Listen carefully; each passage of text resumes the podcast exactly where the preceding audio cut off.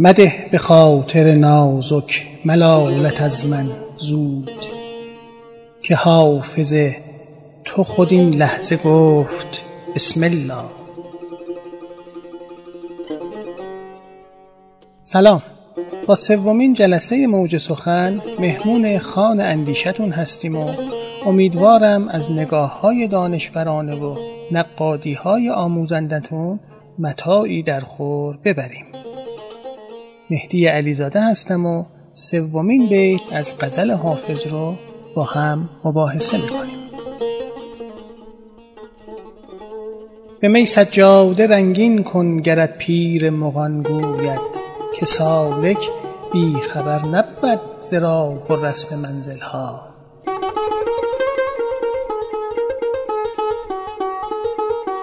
از جمله کلمات کلیدی این بیت که در زمره مهمترین کلمات کاربردی در غزلهای حافظه این موارد رو با هم بازخونی می‌کنیم. نخستین کلمه می و باده هست. هرچند خواجه حافظ با زبان رز اسرار عشق و مستی رو از مدعیان پنهان می‌کنه و توصیه هایی برای نهفتن اسرار داره ولی از این کار بیشتر جنبه هنری و پرهیز از ابتزال رو در نظر می‌گیره. چرا که سراحت در گفتار تا حد زیادی شیوایی و فساحت سخن رو کاهش میده و اون لذتی که از گشودن معنای رمزی یا کنایی به خواننده دست میده در سخن آشکار یافت شدنی نیست. سخنآرایی حافظ به قدری روان طبیعی و دور از تکلفه که سرودهاش برای یک یک افراد جامعه که چندان با درس و کتاب هم ارتباطی ندارند دور از فهم نیست بلکه هر کسی به فراخور حال و مقام و معرفت خودش از اون بهره می‌گیره.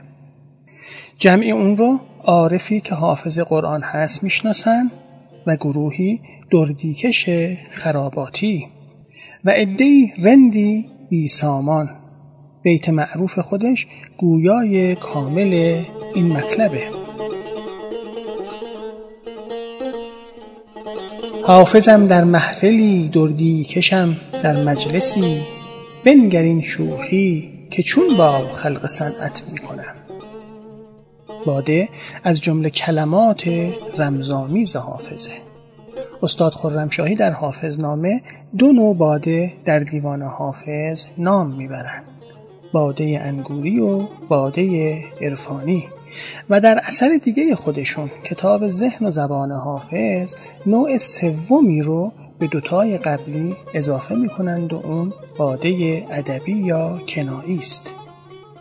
دکتر حمیدیان باده و می رو در اینجا بی تردید عرفانی و در بافت غزلی عارفانه معرفی می‌کنه و در ادامه سجاده به می رنگین کردن رو نیز برگرفته از آین ملامتیه می‌دونه که مفهوم عرفانیش به معنای آمیختن زهد با عشق است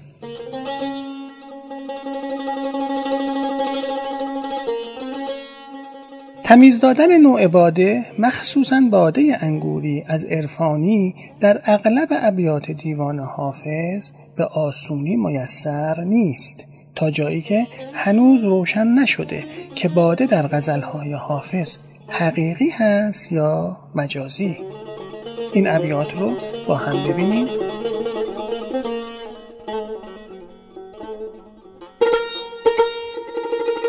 نه به هفت آب که رنگش به صد آتش نرود. آنچه با خرقه زاهد می انگوری کرد.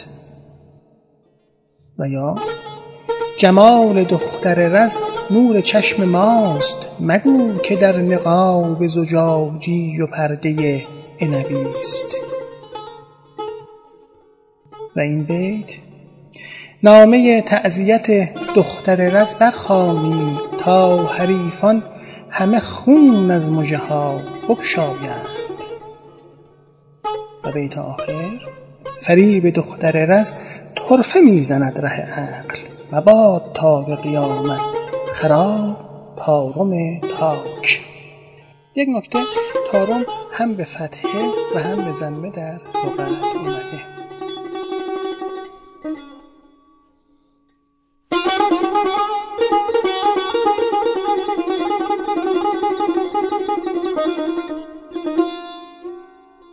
سجاده کلیدواژه بعدی این بیته.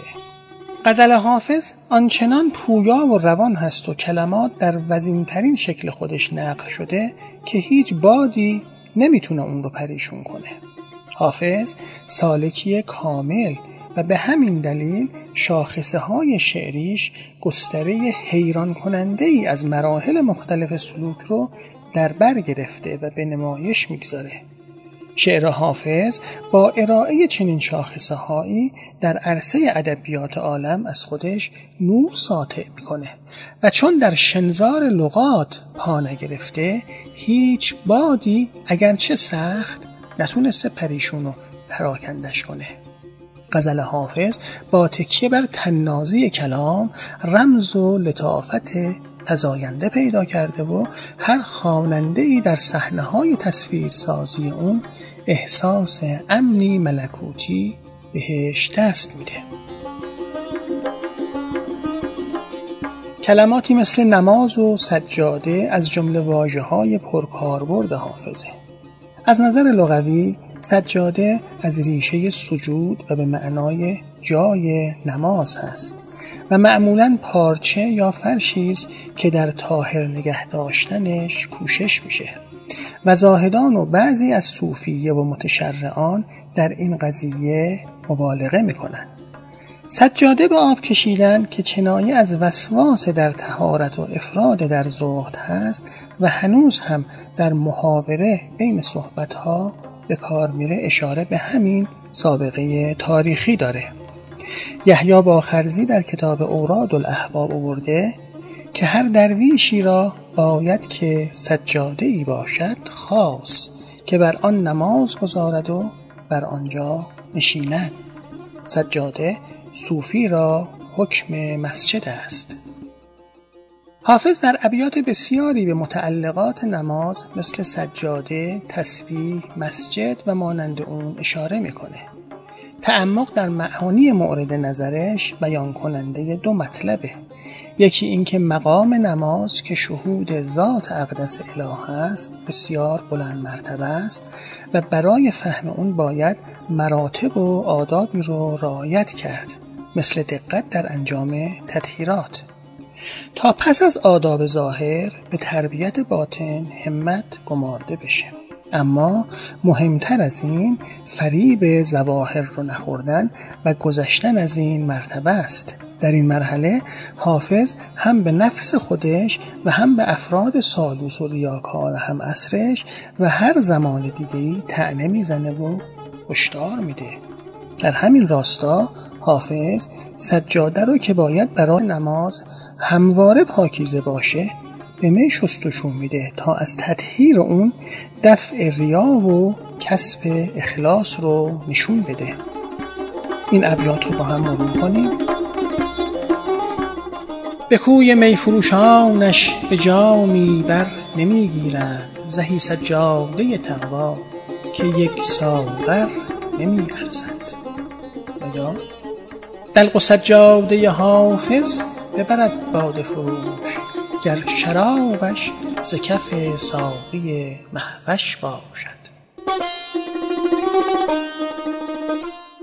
و اما پیر مغان پیر در اصطلاح صوفیه به معنای پیشوا و رهبری است که سالک بی مدد اون به حق واصل نمیشه و الفاظ قطب، شیخ، مراد، ولی و قوس نزد صوفیه به مراتب مختلف این مقوله اشاره داره و کاربردهای دقیقی ازش مستفاد میشه. پیر سالک راه یافته و به مقصد رسیده است که مراحل سیر و سلوک عرفانی و تسکیه و تهذیب رو گذرونده و آینه دلش از همه زنگارهای ناخالصی زدوده شده و به مقامی رسیده که باید سالکان در راه و نوسفر رو در طریق معرفت حق رهبری و ارشاد کنه. چون این مقام روحانی بیخبر از راه و رسم منزلهای پرخطر سیر و سلوک نیست باید که مرید مطیع دستوراتش باشه. و هر نکته و مسئله ای رو که میگه آویزه گوشش قرار بده و بهش عمل کنه. چرا که بدون چنین هدایتی سالک و مرید راه به معمن و جای امنی نخواهند برد. حافظ در بیت معروف به کوی عشق منه بی دلیل راه قدم که من به خیش نمودم. صد احتمام و نشد به همین مسئله حیاتی سلوکی اشاره می‌کنه. غزالی در کیمیای سعادت در ارج و اهمیت شعن پیر به سالک توصیه می‌کنه که در هر شرایطی از پیر و مرشد خود پیروی کن چرا که منفعت وی اندر خطای پیر بیش از آن بود که اندر ثواب خیش. و همچون موسا و مرادش خزر در اطاعت پیر خود باش. حافظ میگه بنده پیر مقاونم که ز جهلم برهاند. پیر ما هر چه کند عین عنایت باشد در سوره مبارکه کهف آیه 60 به بعد داستان حضرت موسی و راهنماش نقل شده. طبق روایتی از مفسر عصر صفویه راز شیرازی در تفسیر آیات الولایه موسی بعد از نزول الواح و وحی شدن بر او از جانب خداوند گفت خداوند کس رو داناتر از من خلق نکرده. خداوند بهش وحی کرد و نشانی های مردی رو داد که داناتر از موساست بعد از پیگیری های زیاد و پیدا کردن اون مرد دانا و هم سفری باهش موسا راهنمایی و مرشدی اون رو قبول کرد. ماجراها و پرسش های سگانه کشتن نوجوان سوراخ کردن کشتی و بنای دیوار از سوی راهنمای موسا در اون سفر موسا رو بر خلاف قولش مبنی بر عدم کنجکاوی بر مسائل رخ داده مجبور به قطع راهنمایی می‌کنه. در نهایت موسا بر لزوم داشتن پیر و راهنما پی می‌بره. این داستان بنمایه اشعار بسیاری در ادب پارسی شده که به بهترین نه بیانگر این امر مهم بوده. بشنویم از حافظ که میگه به پیر میکده گفتم که چیست راه نجات؟ بخواست جام می و گفت ای پوشیدن. به نقل از استاد خرمشاهی حافظ شیفته اندیشه های ملامتی است. و سخن از پیر و ولی و مرشد و خزر و دلیل راه و نظایر اون در دیوانش بسیار به چشم می‌خوره. در طرز اندیشیدن حافظ به پیر سه مرحله مشخص مشهوده. یکی سرگشتگی و آرزوی یافتن دلیل راه. و دیگری پی بردن به لزوم پیر و تأکید بر این ضرورت. و سوم یافتن و بلکه آفریدن پیری اساتیری به نام پیر مغان. منم که گوشه میخانه خانقاه من است. دعای پیر مغان ورد صبحگاه من است. طبق نظر دکتر حمیدیان پیر مغان حافظ وجود خارجی نداره. پیری که حافظ در غزلیات خودش از اون یاد می‌کنه و در مواردی هم که به سراحت از این پیر یعنی پیر مغان نام نمی‌بره. حضور معنویش بر شعر خاجه سایه افکنده این پیر مغان که نه در صعمعه های رسمی بلکه در دیر مغان در میکده در کوی میفروشان و در کوی عشق اقامت داره و نور خدا رو در همه جا حتی در خرابات مغان هم می‌بینه. پیر کامل و خالص و پاک باخته و وارسته است. در بیشتر موارد حافظ از این پیر با همون عنوان پیر مغان یاد کرده. اما عناوین دیگه ای نیز بهش نسبت داده.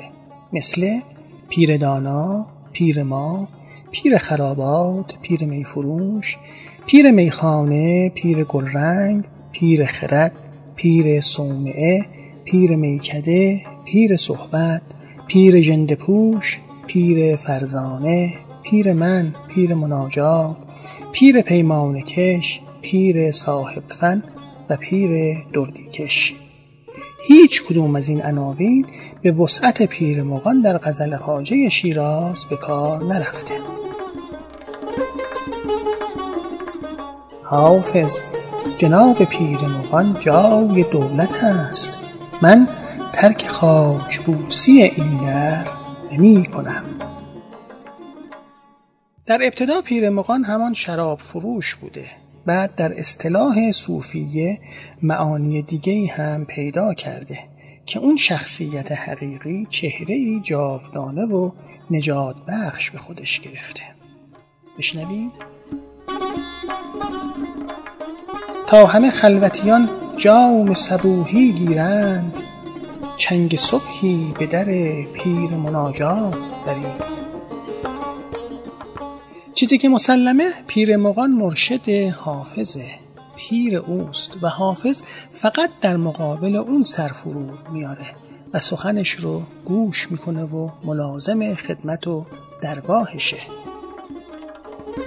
مرید پیر مغانم ز من مرنج شیخ چرا که وعده تو کردی و اون به جا آورد. کلید واژه دیگه این بیت سالک هست. که به معنای پوینده راه حق معرفی میشه.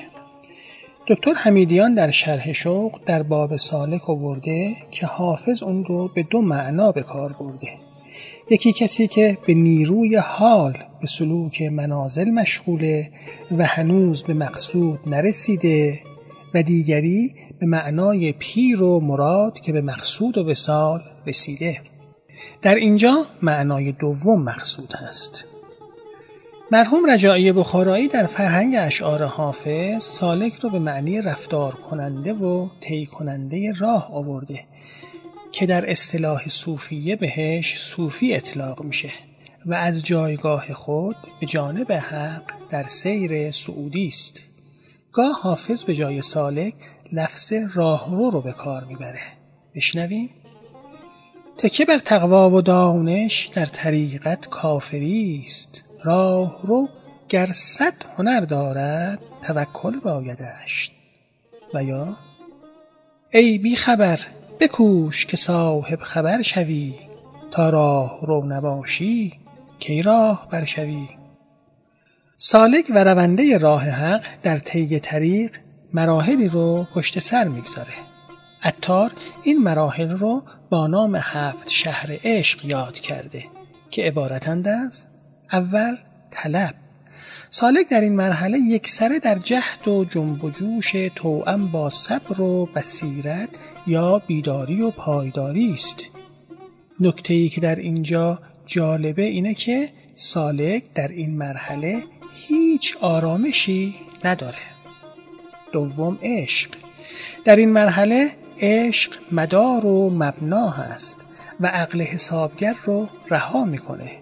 با نیروی عشق که سوزنده، سازنده و گدازنده است و حرارت بخش و سوزآفرین همه مشکلات و آسیب های سیر و سلوک به وسیله سالک تحمل میشه و سالک در مسیر خودش به پیش میره.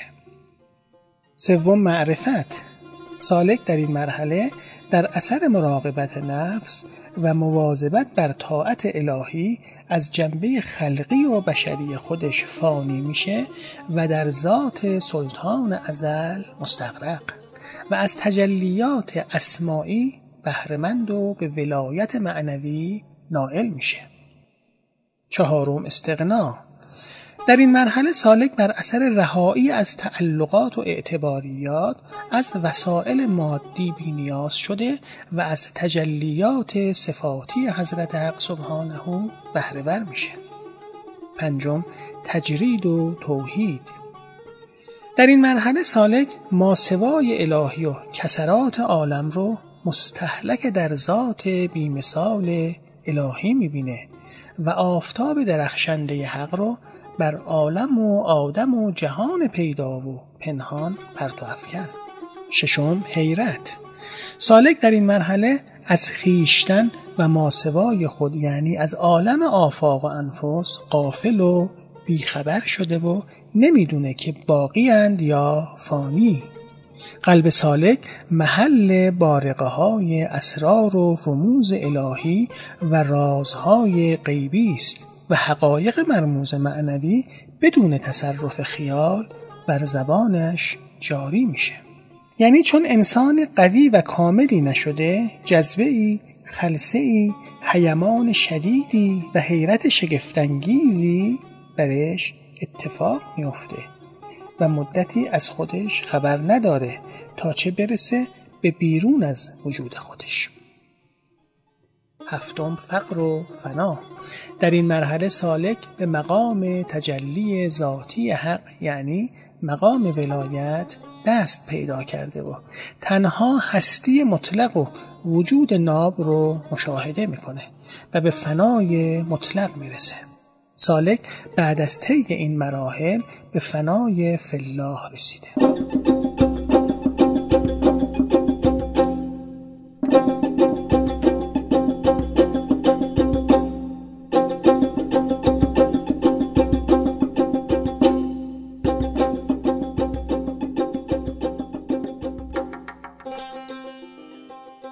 احمد غزالی در کتاب بحر الحقیقه سیر و سلوک رو در هفت بحر با چینش خاصی ارائه داده که عبارتند از اول بحر معرفت که گوهر اون یقین هست و این معرفت عبارت است از غرق شدن عارف در وجود جمال و کمال او.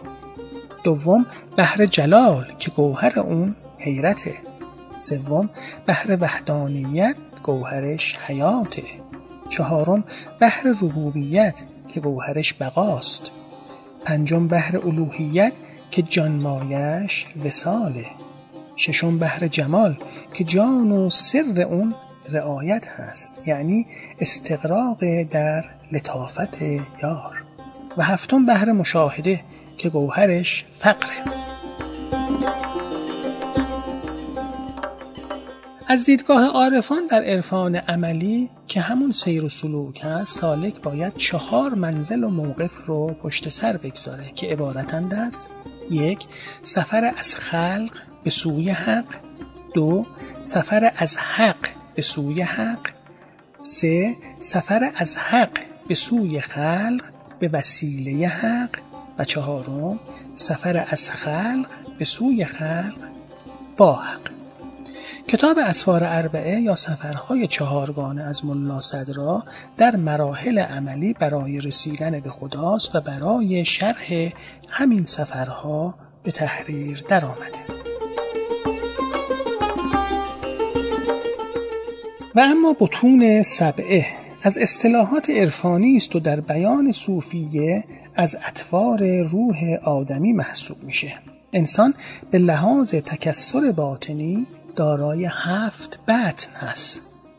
محمد ابن حمزه فناری ملقب به ابن فناری در کتاب مصباح الانس اونها رو به این ترتیب برده اول بطن نفس دوم بطن عقل سوم بطن قلب چهارم بطن روح پنجم بطن سر ششم بطن خفی و هفتم بطن اخفا. قرشی در قاموس القرآن در معنای کلمه اتوار آورده اتوار جمع تور به معنای حالتها و کیفیت هاست در اصطلاح عرفانی جلوه ها و مظاهر دل رو میگن که به اتوار دل مشهوره. اتوار هفتگانه قلب نیز در نگاه عرفانی به نقل از نجم الدین رازی در مرساد العباد عبارتند است طور اول که اون رو صدر رو سینه میگن و معدن اسلام هست. چنانچه در سوره زمر آیه 23 میفرماد آن کسی که خداوند سینه او را باز نمود برای اسلام چنین کسی دارای نور است از طرف پروردگار خود. طور دوم رو قلب میگن. که مخزن و قرارگاه ایمان و محل جلوگاه عقله. محلی است که در سوره مجادله آیه 22 میفرماد خدا ایمان را در دلهایشان رقم زده است. کتب فی قلوبهم ایمان طور سوم رو شقاف میگن که مخزن شفقت و محبت بر مردمان هست. و دوستی خلق از شقاف قلب بالا نمیره. چنانچه در سوره یوسف درباره محبت زلیخا نسبت به یوسف در آیه سی میفرماد محبت او از پرده دل بر عمق قلبش نفوذ کرده است و زلیخا محبت یوسف را در پرده سوم قلبش جای داده بود. قد شغفها حبا. طور چهارم فعاد هست که مخزن مشاهده و رؤیته و مثالش در قلب مثال چشم هست در بدن و اون رو چشم دل و چشم باطن مینامند.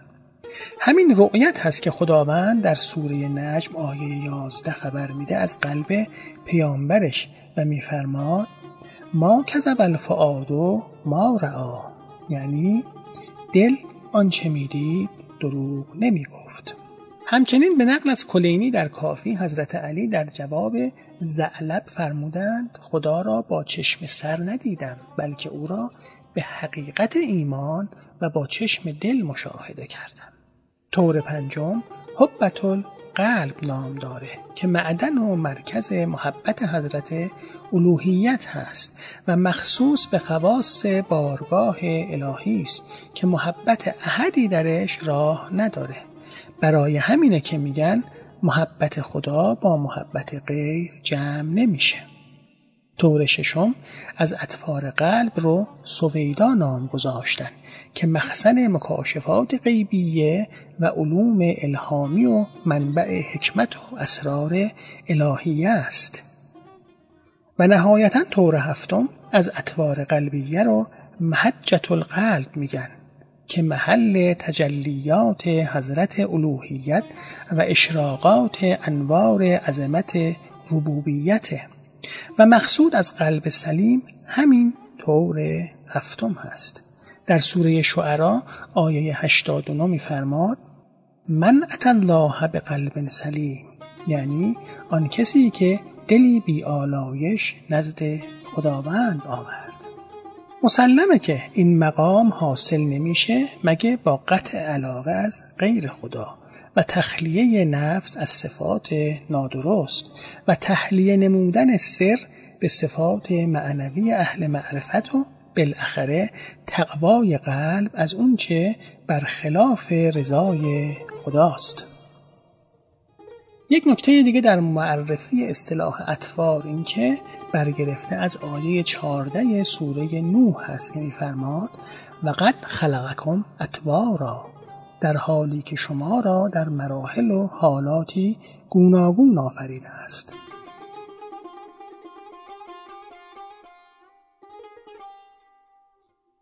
در سفر روحانی در دیوان حافظ علاوه بر هفت مرحله یک سری مراحلی وجود داره که سالک بایستی ازش قافل نباشه. از جمله تسلط بر نفس اماره که با اراده ای آهنین دلی تسلیم زمیری آگاه زبانی خاموش از ریا و عجب اما گویا به یاد دوست مصمم هست به حضور در تلاشی عظیم تا به یمن این تصمیم کشور درون رو از هر چه غیر یار هست پیراسته کنه و وجودش رو به حضور جانان به آرایش در بیاره. سالک باید از یار بد پرهیز کنه و در طی طریق نباید به تنهایی گام برداره. موفقیت در طی مسیر در گرو داشتن دوستانی یکدل و همراهه که رهرو را از غم قربت رها کنه. چرا که طبق نقل نهج البلاغه صبحی صالح در نامه سی و یک میفرماد قریب کسی است که دوستی نداشته باشه. در طریقت هرچه پیش سالک آید خیر اوست. در سرات مستقیم دل کسی گمراه نیست. آخرین کلیدواژه در این بیت منزل هست. گرچه منزل بس خطرناک است و مقصد بس بعید هیچ راهی نیست کان را نیست پایان غم مخور. منزل از جمله اصطلاحات عرفاست و شباهت معنایی نزدیکی به مقام از دیگر اصطلاحات عرفانی داره. در منازل و سائرین توضیح جامعی درباره منزلها به رشته تحریر در اومده. انسان برای رسیدن به معرفت حقیقی و شهود حقیقت اون طوری که هست باید منازل و مقاماتی رو طی کنه و بدون عبور از این منازل دستیابی به معرفت حقیقی ممکن نیست. منزل و مقام در اصطلاح عرفان اسلامی معنایی نزدیک به هم داره و تفاوتشون در واقع به اعتبار هست. اگر به سلوک سالک نظر بشه و اینکه در حال سفر و گذر و سیر هست حال و وضع و شرایط و مرتبه او منزل تلقی میشه. و اگه به درنگ و مکسش در اون مرتبه نظر بشه بهش مقام میگن. منزل حافظ کنون بارگه پادشاست. دل بر دلدار رفت. جان بر جانانه شد. دکتر حمیدیان در شرح شوق این کلمه رو در اینجا هم معنا با مقام می‌دونه که مرحله ای از سلوکه. برخی بین این دوتا فرق قائل شدن. استاد فروزانفر در شرح مصنوی شریف در فرق منزل و مقام گفتن اگه سالک از مرتبه ای عبور کنه اون رو منزل. و اگه عبور نکنه بهش مقام میگن بشنویم از حافظ. یاد بادان که سر کوی تو هم منزل بود. دیده را روشنی از خاک درت حاصل بود. و همچنین ای نسیم سحر آرامگه یار کجاست؟ منزل آن مه عاشق کش عیار کجاست؟ و آخرین شاهد حافظ در منزل ملول از همرهان بودن طریق کاردانی نیست. بکش دشواری منزل به یاد عهد آسانی.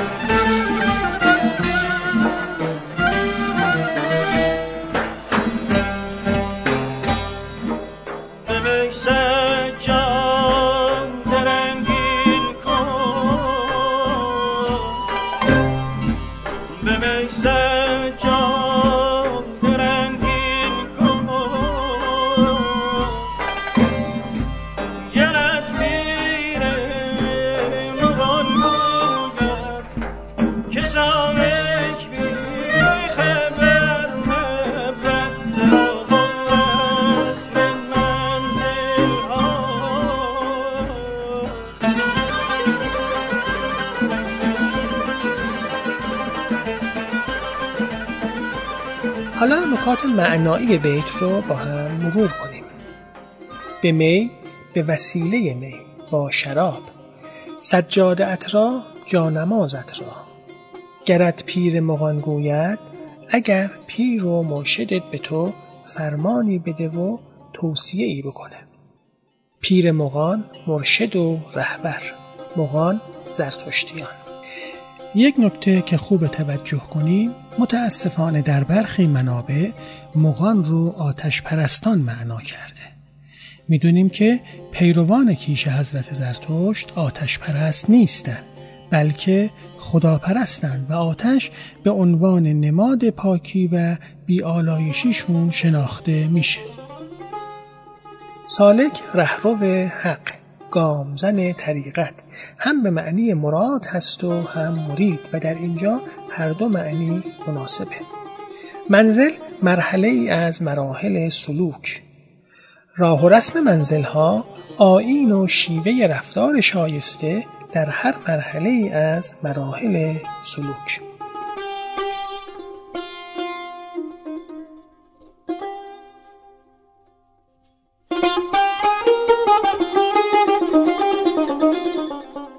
و اما نکات زیباشناسانه بیت رو با هم بررسی کنیم. نکته اول اگر بانک جرس سالک رو به راه انداخت اون باید شیوه سلوک رو هم یاد بگیره. اما چگونه و از چه کسی؟ نکته دوم از چه کسی؟ از کسی که لطفش دائمه و از توبه ها ملول نمیشه.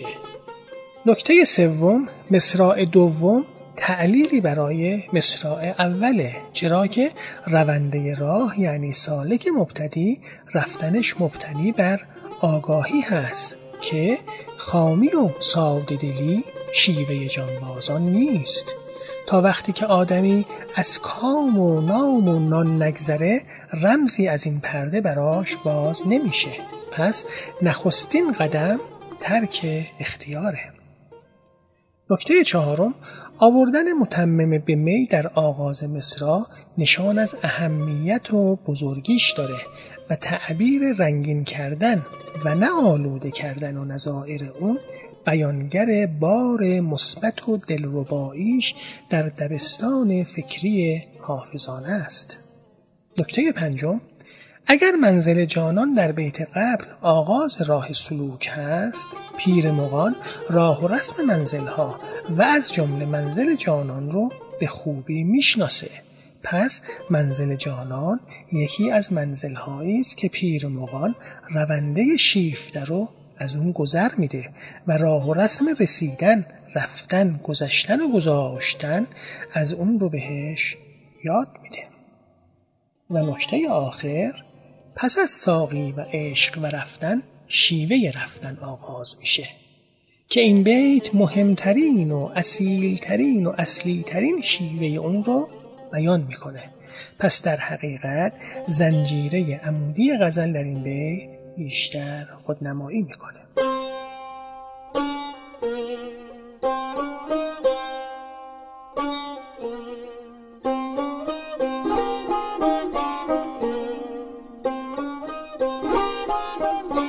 و اما مفهوم بیت از زبان موج سخن. فرمانبرداری در طی سلسله مراتب سلوکی اصلی است غیر قابل تغییر و اس و اساس و از بنیانهای جدی راه معرفت. در این مسیر نباید به یافته ها و دانش های از پیش دریافته اتکا کرد و فقط باید به راهرو راهشناس اعتماد داشت و دستوراتش رو بدون ذره خطا اجرا کرد. چنان که اگر بگوید سجاده رو که بر اساس آموخته های ما جزو مقدسترین هاست با می انگوری شستشو بده بی چون و چرا عمل کن. چرا که تو سالکی هستی که با آگاهی کامل پا به عرصه سلوک گذاشتی و از لایه های نهان و آشکار اون با خبر نیستی و پس از انتخاب این راه به اشراف کامل راه رو نسبت به تمامی لایه های نهان اعتماد و اعتقاد داریم از اینکه توضیحات این بیت کمی طولانی شد عذرم را بپذیرید. به ناگزیر طرح یک سری مباحث در ابیات و غزلهای ابتدایی باعث میشه در غزلهای بعد با سرعت بیشتری به بازخونی حافظ بپردازیم. در موج سخن با همرازان رازورز ضمن بازخونی متون عرفانی و ادبی معنای زندگیمون رو بازبینی می‌کنیم. به مدد نفس انفسی حضرت حافظ در جلسه بعدی ابیات باقی مونده غزل نخستین رو با شما همدلان همراز رمزگشایی می‌کنیم. تک تک شما همرازان گرامی رو به خداوندگار مهر می